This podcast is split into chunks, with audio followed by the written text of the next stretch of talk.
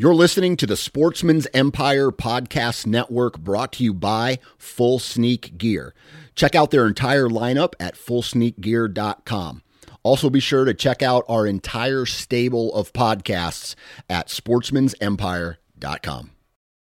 New from Moultrie Mobile, the Feed Hub offers first-of-its-kind cellular connection and control for nearly any spin cast feeder on the market. When used with the Moultrie Mobile app, you can monitor feed and battery levels, run feeders on demand, receive alerts when feeders are clogged, and remotely adjust feeding times. The Feed Hub is ideal for anyone who maintains feeders. Remove the guesswork and save time by planning feeder maintenance before you drive to your hunting property. For more information, visit MoultrieMobile.com.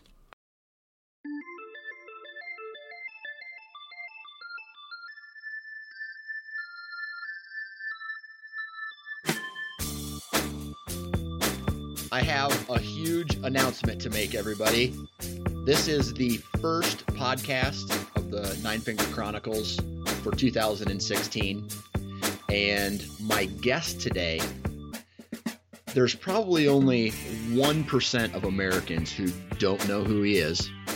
He is, he's a writer, he's a blogger, he's an avid bow hunter, and he is a little bit, he's a retired male model, and he's also my boss. In another podcast called the Wired to Hunt podcast, Mark Kenyon. Welcome to the Nine Finger Chronicles. Thank you, sir. It's a lot of fun for me. I never get the introduction for me, so this is a nice change. I'm liking it. Did you like the introduction? It was really good. You talked me up better than anyone but my mom ever has. Wow. That second place is all right with me. Yeah, you're stacked right in between my mom and my grandma, so it's a good place to be. Well, I tell you, first off, thanks for taking time out of your schedule to be on my podcast. No problem, man. It's the least I can do. You take a lot of time out of your schedule for Wired to Hunt, and I'm pumped to be on the Nine Finger Chronicles. This is cool. So I tell you, there's going to be some ground rules though on this podcast. You can never because you are now second in charge. You can never interrupt me. You can. I'm just kidding. I'm just kidding.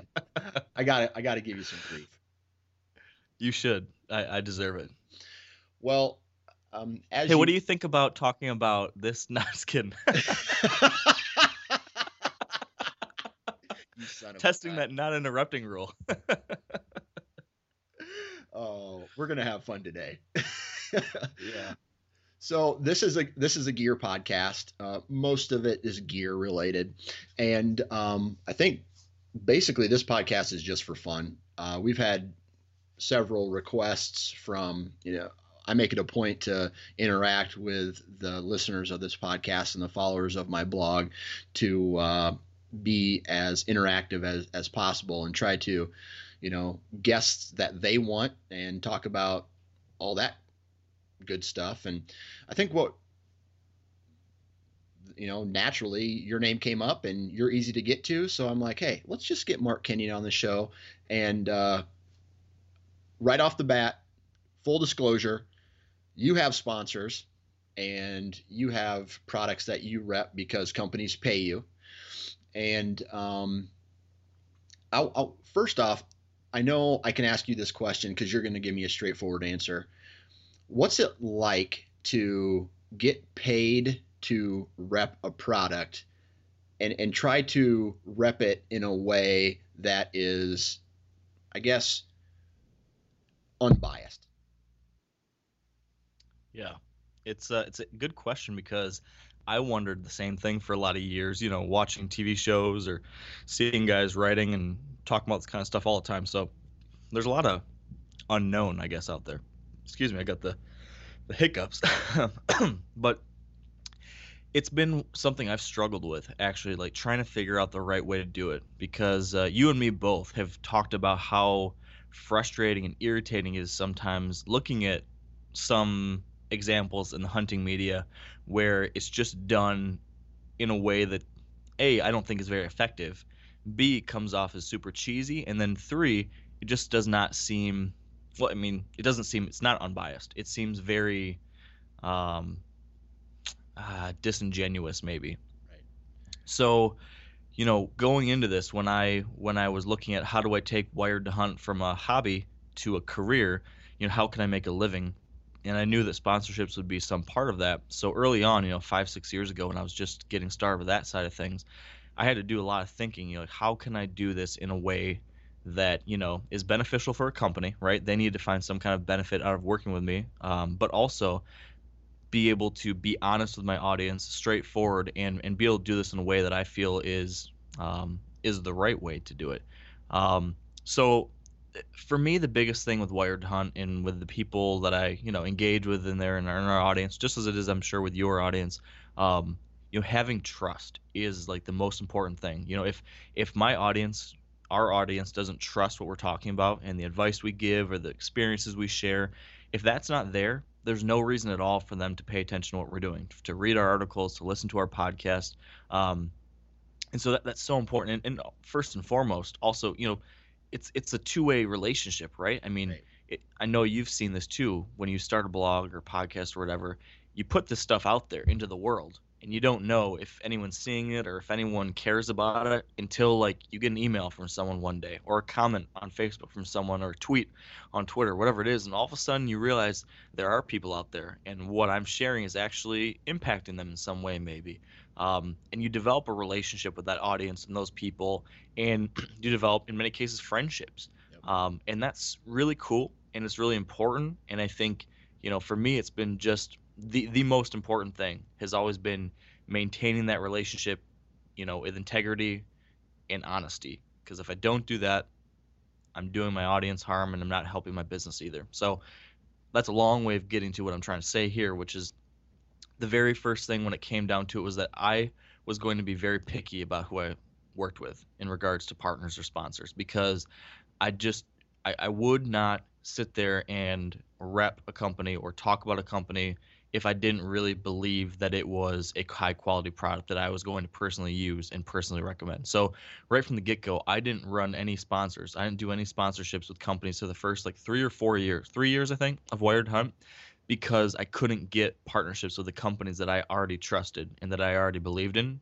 So I didn't want to take a sponsorship from a company that I really did not believe in. So for 3 years, I made no money at all because I wanted to wait until I could get the right people. So finally, after some number of years, I was able to get the people that I actually believed in. And for the most part, I've been able to keep working with a handful of those same companies for this entire time. And most of the companies I've been working with, I've been using for 5, 6, 7, some of these companies almost as long as I've been bow hunting. So that's been a big part of it, is just, you know, making sure I'm being very picky about who I work with, because I want to make sure that if I'm working with a company that you can trust, that I really do believe in that company, that I really do recommend it because I have invested in them myself and believe in that product myself. So that's first and foremost. And secondly, I think it's how you go about representing that company. So, you know, I've always been very clear in my partnership agreements with the companies, you know, here's what this relationship looks like between my company and your company. And very clearly it's, you know, you're going to have advertisements on my site, you're going to have advertisements on our podcast, and, you know, we're going to do things where if I have some of your products, you know, that might be visible in a video, or that might be visible in photography, or that might be visible or talked about in an article. But, you know, I've not been the one, and I don't think it's effective to do the cheesy, you know, after you shoot a deer, talk about the 16 different products that were 100% responsible for why you killed that deer, or, you know, just harping on that kind of stuff. I don't think any gear, while all the gear, you know, lots of different things I use, I think are very helpful, and I definitely have preferences and I definitely believe in certain things. An individual piece of gear is not going to be the reason why you are successful.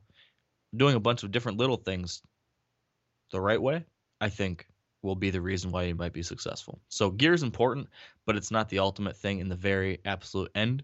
And I think it's disingenuous when someone tries to tell you otherwise. So I don't know. That's my typical rambling, but I think that's kind of where my head's at on that topic, and how I try to Try to go about that the right way and just being honest. And like, you know, you've heard it on the podcast where I've explained these same things to our audience on the Wired to Hunt podcast before and talked about, hey, you know, this is why we do it. This is why we're working with who we're working with.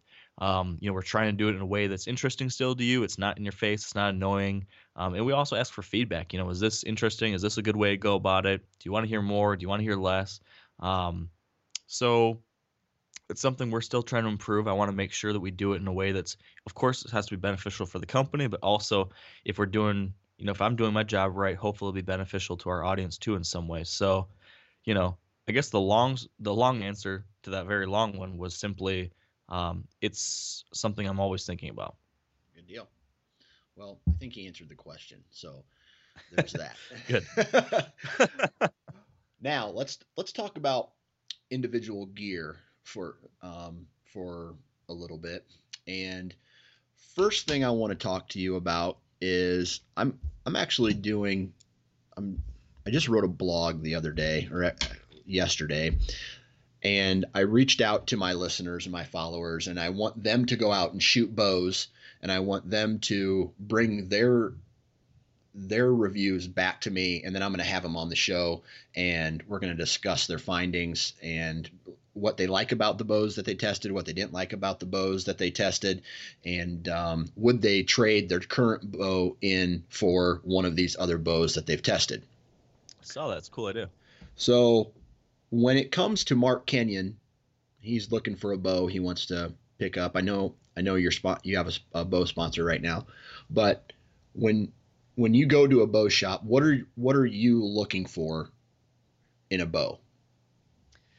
For me, it comes down to really one. You know, you hear a lot of buzzwords when it comes to bows, right? And if I had to pick one buzzword that matters to me, it's forgiveness. Yeah. So I'm not some kind of Olympic archery shooter. I'm just not. I practice a lot. I do my darndest to be as good as I possibly can, but I need a forgiving bow. So I'm not picking one of the super speed bows. I don't want one of the super small bows. I'm looking for long axle to axle length.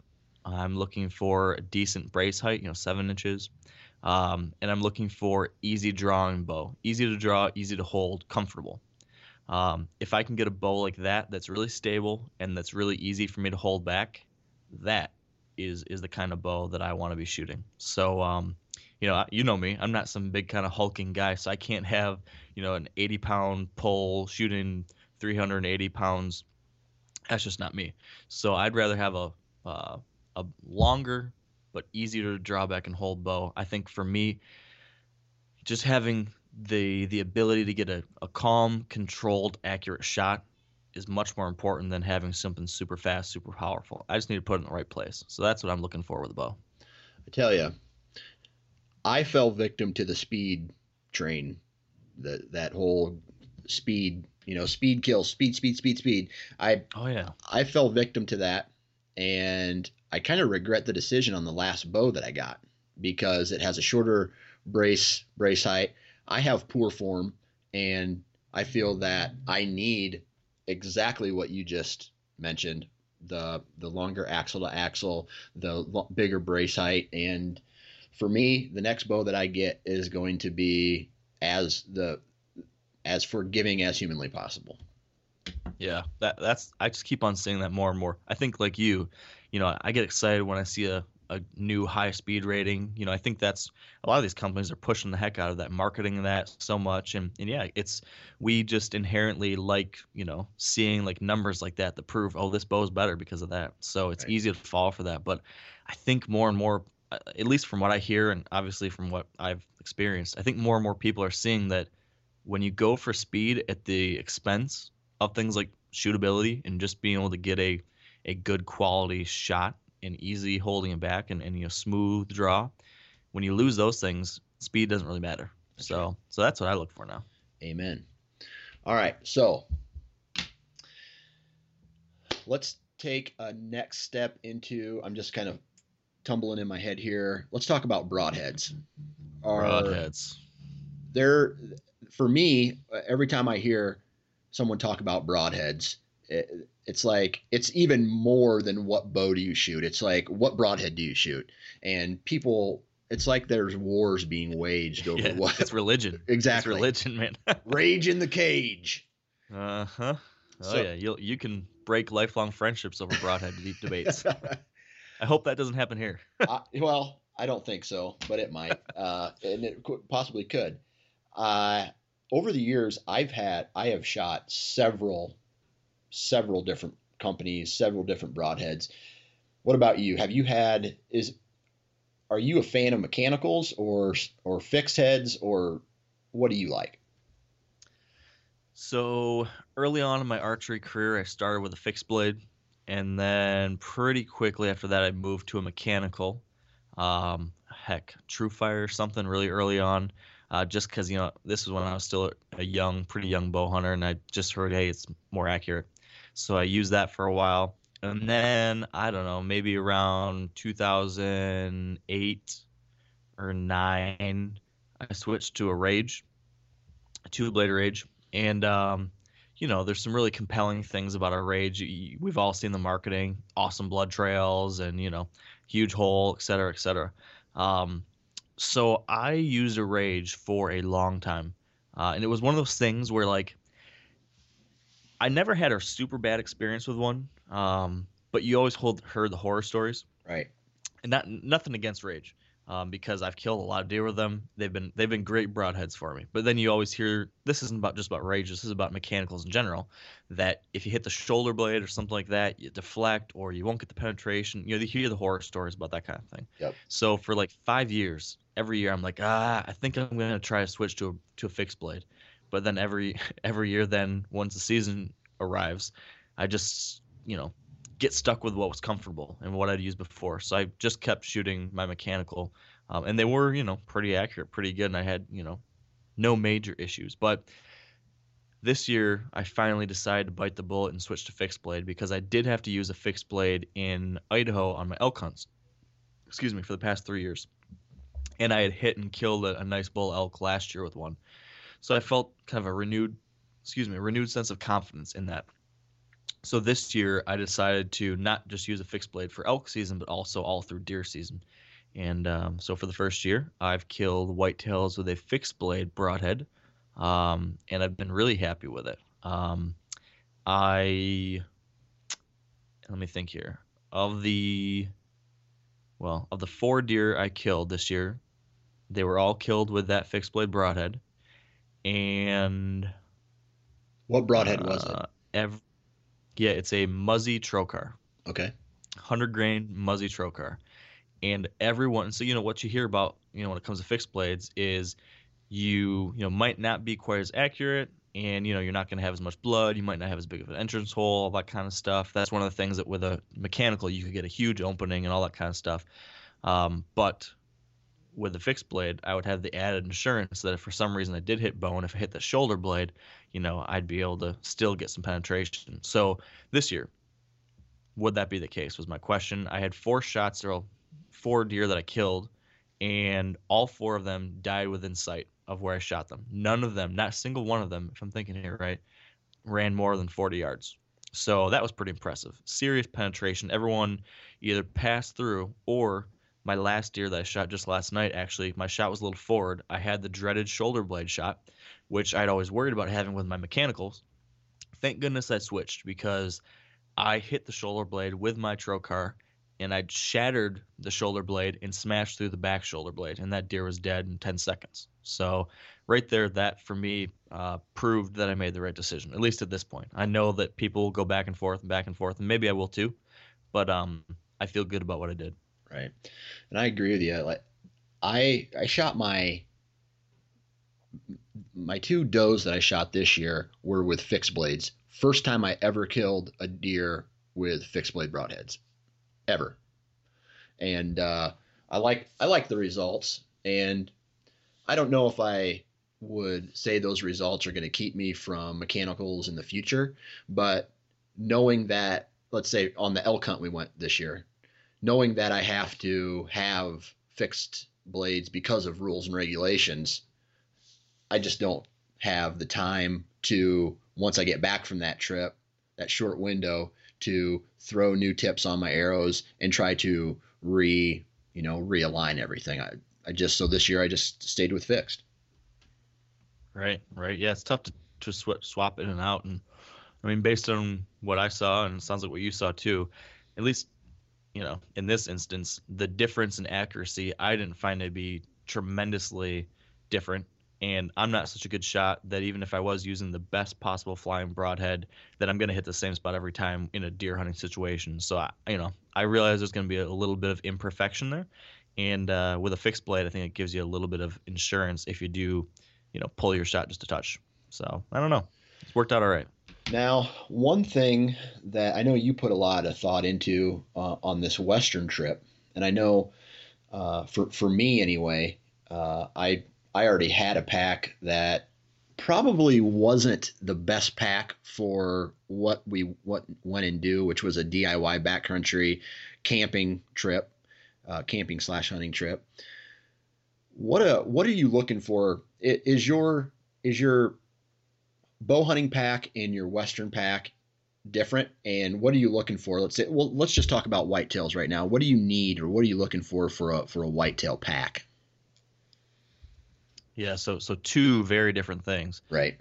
So with the whitetail pack, simplicity and organization, I guess, is what I want in a whitetail pack. I don't need too many bells and whistles. I just need enough space to bring extra layers, some food for during the rut, and my Ozonics and my camera gear. So because I do bring camera gear, I need a little bit bigger backpack or pack than the average deer hunter maybe. Some guys can just get away with a little tiny backpack or a fanny pack or something like that. I need a full backpack. So that's what I've been using. I used to, the past 5 years, I used a really big backpack, a bigger pack that's kind of made for Western hunts, which was nice because I had less extra room. This year I switched to another pack that was a little bit smaller, but because of kind of how it's set up, it works pretty well. And there's straps that if I had like an extra big jacket or something, I could strap that on the outside. So that was nice. And then organization, I just want a pack that has the right pockets. And when I say the right pockets, I just need something to put my little bitty items. I've got things like my puffer for checking wind. I've got my headlamp, little different things like that, my phone or whatever it might be. I want to have a couple little pockets so I can organize that. I don't like just one big open pocket that everything gets dumped into. Because then when you're up in the tree before daylight, you're just digging around and they're trying to find stuff. I don't want to deal with that. So I'd rather have stuff in individual places. So when I'm in the tree or when I need something quick, I know exactly where to find it. So those are the two big things. And then, some waterproofness either on the pack itself or a cover, because I like to hunt in rainy conditions a lot. So I want to make sure that everything is not going to get soaked through. So those are kind of my basic prereqs in a pack for whitetail. I'm going to give you a shout out here to one of your sponsors, Sitka, and their backpack, the one that you can unzip and you can put your stand. I'm a huge very mobile hunter, and their backpack, you can zip the pack off and basically have just an area to put your stand and sticks, strap it down, and then put the pack back over top of that. That to me is something amazing. Like that is for one of the products for 2015 that helped me hunt better. That particular pack, that was it for me. I love that pack. Yeah, that's the toolbox, I think, and that's what I'm using this year too. And like you said, awesome pack. And if you don't have that feature, which is sweet, at the minimum, you definitely have you need a bunch of straps in your pack so that you can do that kind of stuff. The running gun. I've always liked to have at least some straps on the back and on the bottom, because what I would do before I had this pack is that I would strap the stand on the back of the pack, and then I always had bottom straps so that I could put my sticks underneath. So that's what I worked out. So yeah, definitely some type of straps. If you don't have a pack specifically made for hauling stands, you got to be able to improvise somehow. My last pack was, the one that I took on the Western hunt, which was probably just a hair too small, or I packed too much crap, was the, let's see, what was it? It was the Tenzing TZ4000. And that had exactly what you just said. It had straps on the bottom where I could roll up my overalls and strap up any extra clothes underneath, and then two big straps that came across the back, and I could put my lone wolf right and the sticks right on the back, and it was just easy to carry. So yeah, there's that. Yeah. Gotta have something like that. Right. Now, what should we talk about next? Anything? What product? Was there anything this year that blew your mind from a product standpoint, or that a new product that you tried that you really liked?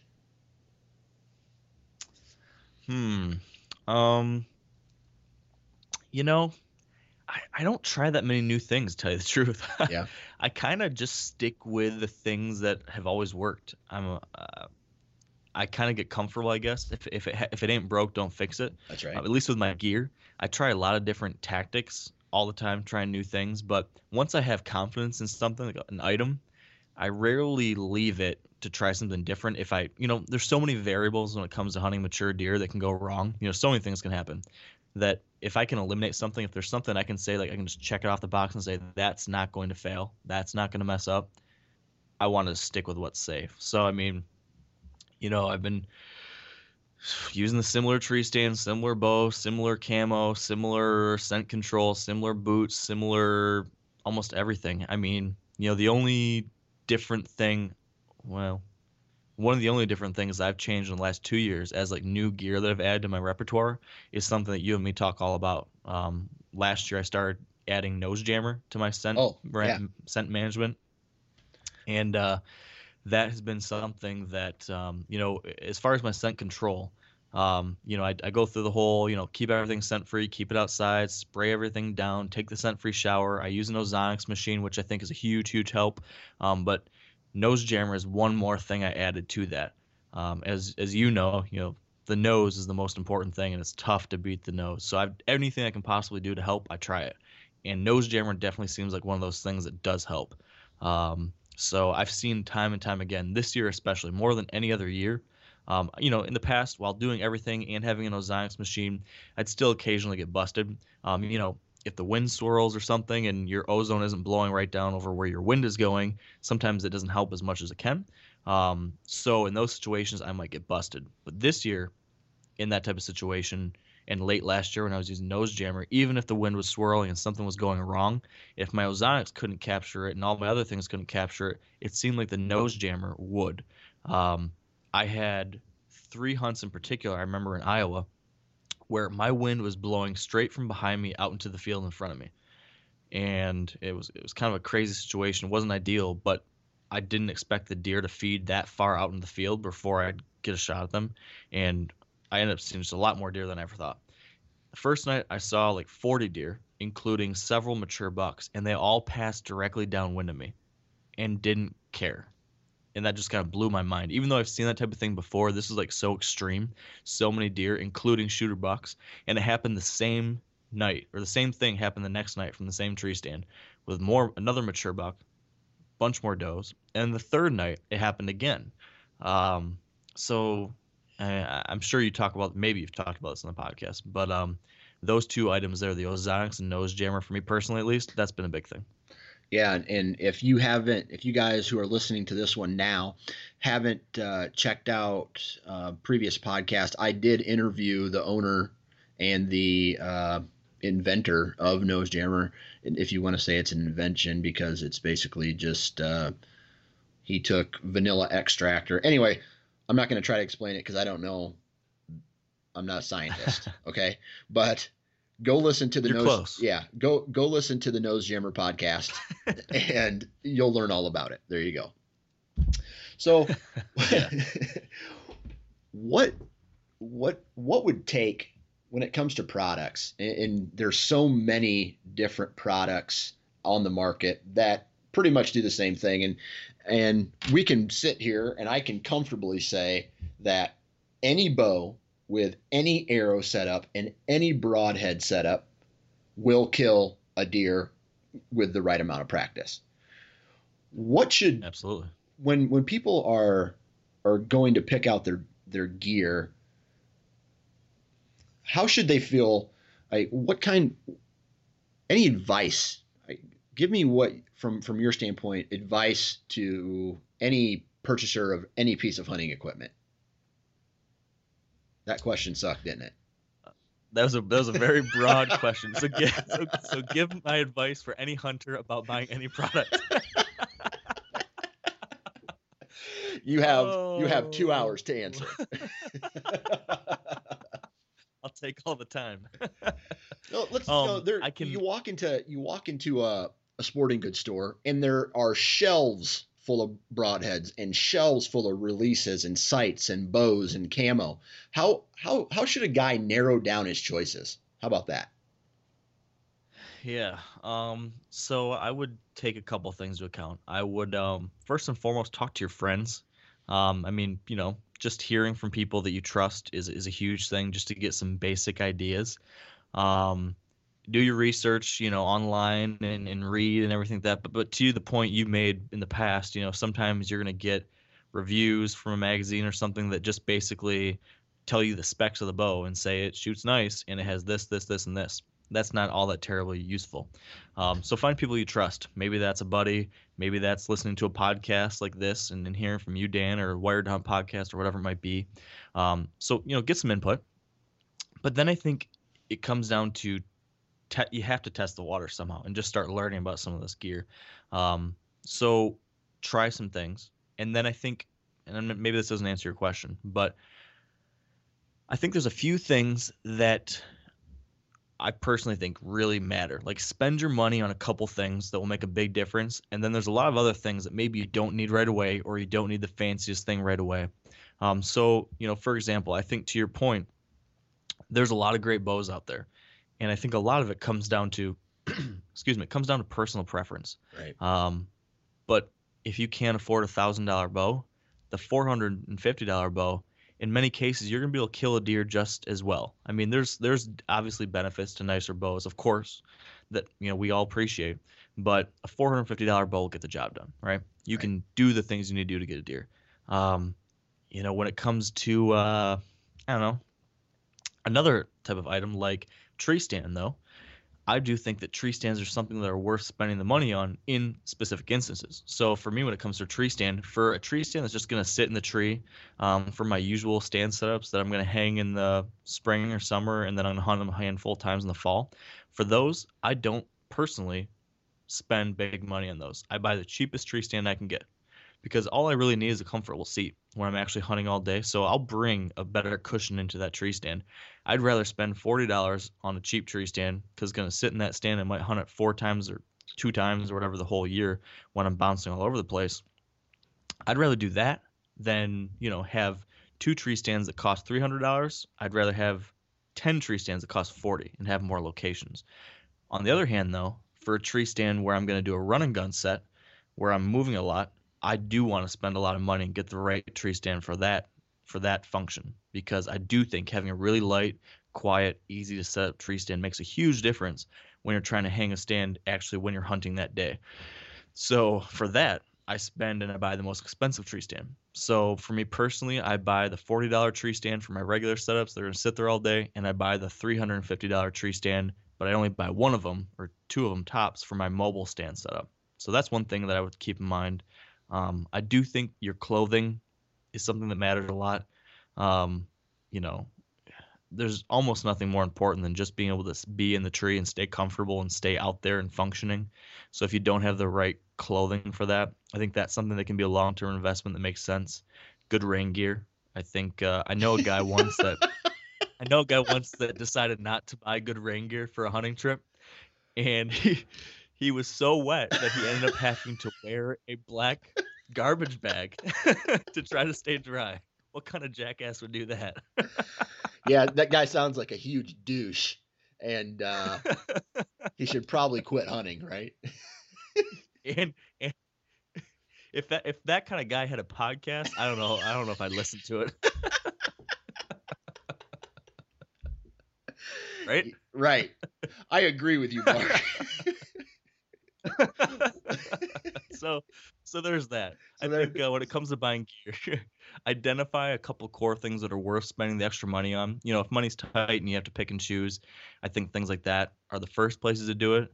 And then after that, you know, get by with what you can. Get out in the woods. Don't let gear keep you from hunting. You know, do the best you can, enjoy it, and learn. Ask people, test things out for yourself. Right.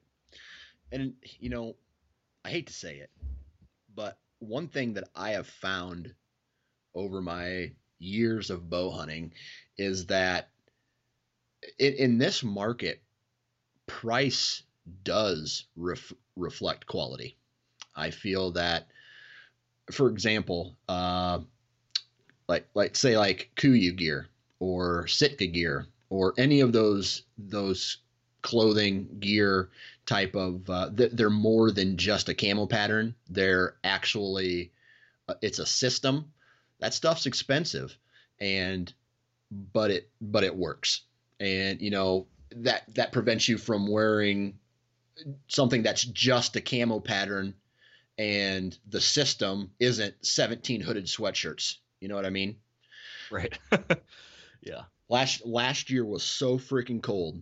I had a camo pattern that I thought was great, but it wasn't gear really, and it ended up forcing me to get out of the tree because I was so uncomfortable. So this year, although it wasn't near as cold, I made a change to my getup, and thanks to you. And because I remember, what was it? Not last, was it last year? Me and you were sitting and have like a really serious heart-to-heart conversation about gear and camo and yeah. And you're like, you gotta try Sitka. You gotta try Sitka. Well, this year I tried it. It's pretty badass. Anyway, yeah. It's like you said. I think those types of things there are some things that are worth the money. Right, right, and you'll learn after years. And this is the kind of person that I used to be. I used to be the kind of person who didn't make a lot of money, and I still don't make a lot of money. I'm just smarter with my purchases now, and it doesn't help to get hooked up by contacts that I've made throughout the years in the hunting industry. But for the products that I do have to purchase that are expensive, you save your money and you learn. You know, once you do get some of these higher end, higher quality products, it can make a world of difference. Aside from just, God, I don't want to spend the money. I don't have the money. So I'm going to buy something that costs $20 every year instead of spending something that costs $200, you know, saving up my money for 3 years to buy. So that's me going on a tantrum. Yeah, I agree. A tantrum. Let's see here. What else do you want to talk about? Oh, man, I don't know. Let's talk about something crazy, okay? Let's talk about a product like first one that comes to my mind. There's a thing called a Quiet Cat. You ever seen the Quiet Cat? Yes. It's basically an electric tricycle, or you can stand up on it, and I think you can do sweet moves on it. But yeah, you can do wheelies. You can do wheelies. Do you think if you had endless, like, money wasn't an option for you, would you buy something like that? And do you think that would work in the terrain that you currently hunt? I don't think so, but I don't know. It's one of those things that when I started seeing like advertisements for it, I just laughed. Yeah. It just seemed kind of goofy to like see Bill Winky wheeling around on an electric scooter in a food plot. God bless him. But I just chuckled. It just seemed kind of ridiculous. Like, do we really need electric scooters to ride around? Right. But I think there's something to be said to a quiet wheeled vehicle of something to be able to access stand sites or different parts of your property.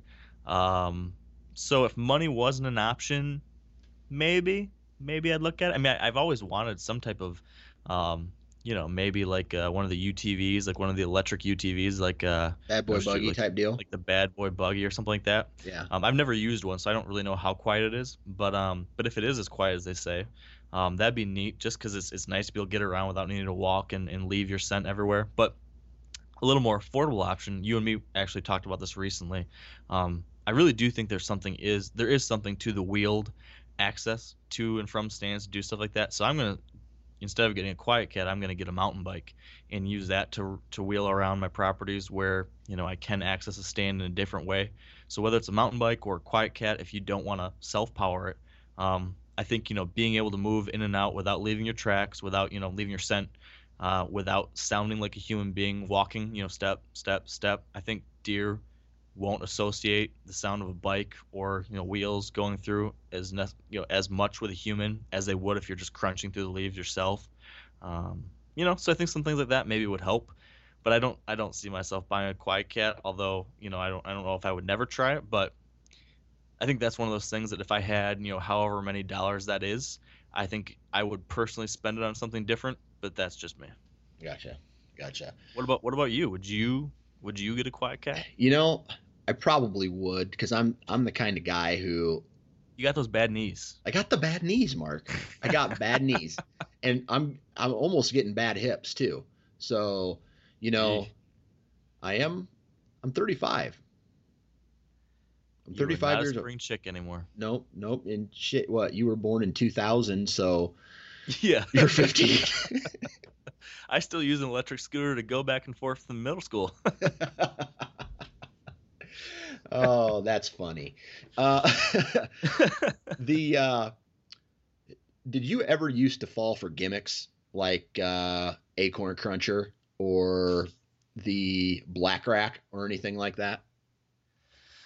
Let me think here. I've not tried either one of those. Trying to think if I have tried anything gimmicky. I tell you what, when I first started bow hunting, the huge thing was those earth wafers that you would clothespin to your clothes. Shit, I had 15 of those things all over from on my pants, on my boots, on my hat, on my shirt, and that was real early in the bow hunting game for me, and I just thought that was the product that was going to change my luck. I bet it made you look cool, right? Well, you know, if I could go back and try to find and look at some old hunting pictures, I bet you I didn't look cool. All my camouflage was like homemade. I bought it at Walmart, and then I would cut triangle sections out of it, so it would then turn to 3D, two little slits, so it made a triangle, and then over time it would flip up and it would look like those expensive leaf suits. It did look pretty, from the stuff I've seen in your old videos, is very impressive. Yeah, that's the real deal. Yeah. Do you do any type of DIY stuff? And what I mean by that is like wrap your tree stands in like rope or that tape that muffles sound. Do you ever do anything like that? I don't do a whole lot of DIY stuff, just because, I mean, DIY like product stuff, because I am horribly mechanically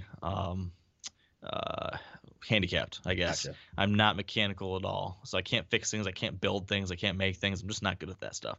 I do what you just mentioned though. I do wrap a lot of my tree stand hard edges and buckles and things like that with just duct tape, mm-hmm. with like camouflage duct tape or even just gray duct tape. You know, because as you do run and gun setups, when I'm trying to set up a tree stand the day I'm hunting it close to a buck bedding area or something like that, you know, I can't afford to have a buckle swing down and hit the side of the tree stand, make a huge clank. So I'm trying to do better and better with that. So my mobile setups this year, I taped all my buckles and the edge of the tree stand and the bottoms where things might clink along, you know, that kind of thing I do. I don't think there's a whole lot of other things that I really manufacture or tweak other than just the basic things that you would do with any product, you know, just tuning and tweaking your bow. You know, trying to make sure like a tree stand doesn't squeak, little things like that, you know, adding a little bit of grease here and there. I'll do that kind of thing. But otherwise I'm pretty cut and dry. I take it from the box, make sure it's functioning correctly, and then focus on the hunt. Last question for you, Mark Kenyon. Is there something that just really annoys you whether it's setting up a tree stand or shooting your bow or dragging a deer out of the woods or gutting a deer, anything that annoys you and that you wish there was either a better product for this example, or there needs to be one created. Anything like that you can think of. Ooh, that is a really good question. What annoys me? I mean, when I'm thinking, as I'm thinking this question in my head, I'm like thinking, what are the things that annoy me the most? And the things that annoy me the most, or like stress me out the most, is like getting to and from my tree. I have so much stress getting to and from my tree stands about spooking deer. Like, that is the thing. Like, every single time I go in and out, I'm just cursing to myself. I'm like, you spooked that deer. Every time that happens, I'm just pissed. I get really angry every time I go in and out. So if there's some kind of, and again, this kind of speaks to what we talked about earlier. If there was some way I could get to and from my tree stands completely silently and without spooking deer, like, give me a zip line to my tree stand. Invent that product that somehow I could get to all my different tree stands. That would be something that I would like. Not practical at all, not realistic at all, but I need to be able to get in and out of my stands without spooking deer ever. That's what annoys me and frustrates me more than anything. I try really hard to find access and entry routes that aren't going to spook deer. But man, inevitably something always goes wrong. This year in Iowa, I tried to be good about an exit, tried not to clear a field. So I was like, all right, I'm going to go the back way, but I'd never been in this section of the property before. I thought I could go down this hill, what looked like a hill, down to another field. And it ended up being like 45 minutes to an hour of me just being stuck in brambles and falling off little cliffs and rolling. And it was a disaster. So I don't want to do that ever again. You know, two things that really annoy me, and I'll just make this real quick. One of them is I wish there was a very small light that you could set a timer to that you would put on your tree stand, and you would know that light would go off like a little bit before you're walking to your stand, so you can see where your tree stand's at, and you're not guessing. I use every once in a while I use those little reflectors, but I run and gun so much that I'd be buying thousands of them. I think there is a product kind of like that, Dan. What's it called? I don't know. I don't remember what it's called. I think maybe it was Gorilla that made them, but it wasn't timed, but it was like a remote control where you could put this little tiny light that like a little kind of looks like a jingle bell kind of thing that you would clip onto your tree stand. And then when you're within like 100 yards or 50 yards or something, if you hit the button, it would light up. It was a little red light. So if you could get within like 50 yards of your location, you could hit it and you'd be able to see exactly where it was. I couldn't be making this up. I'm sure I have seen that product somewhere. I don't remember exactly where, but I'm pretty darn sure that's a thing, or at least it used to be a thing. Well, cool. I'm going to look into that. So look for that. Mark Kenyon, thank you very much for being on the show today. I appreciate it, man. Hey, no problem. It was fun. It was nice to be, well, I wasn't even a co-host. I was just a guest. So it was cool to be on the other side of the mic. Well, I'll make you an honorary co-host for this episode. Oh, nice. Can we do some kind of like contest about trail cameras that would allow me to invite a guest on your show? Yeah, but I tell you what, how about this? How about we think about it, so we're not here looking like dumbasses, and then we will. I'm just kidding. No. I want this to happen so you can redeem yourself. And right, I'm just trying to get back at you. Anyway, Mark Kenyon, where can we find out more about? I mean, everybody already knows, but because my listeners are already your listeners. So if you've never heard of Mark Kenyon, Mark, where can they go to find out more about you, your stuff, all that?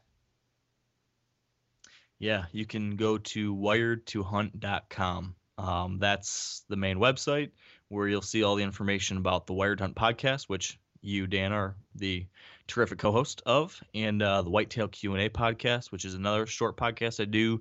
And then all my articles, videos, everything else is at wiredhunt.com. We're on Facebook, Twitter, Instagram, YouTube, all that stuff too. But the main site is the best place to get it all. Sounds good. Well, I hope your 2016 turns out marvelous. Thanks, buddy.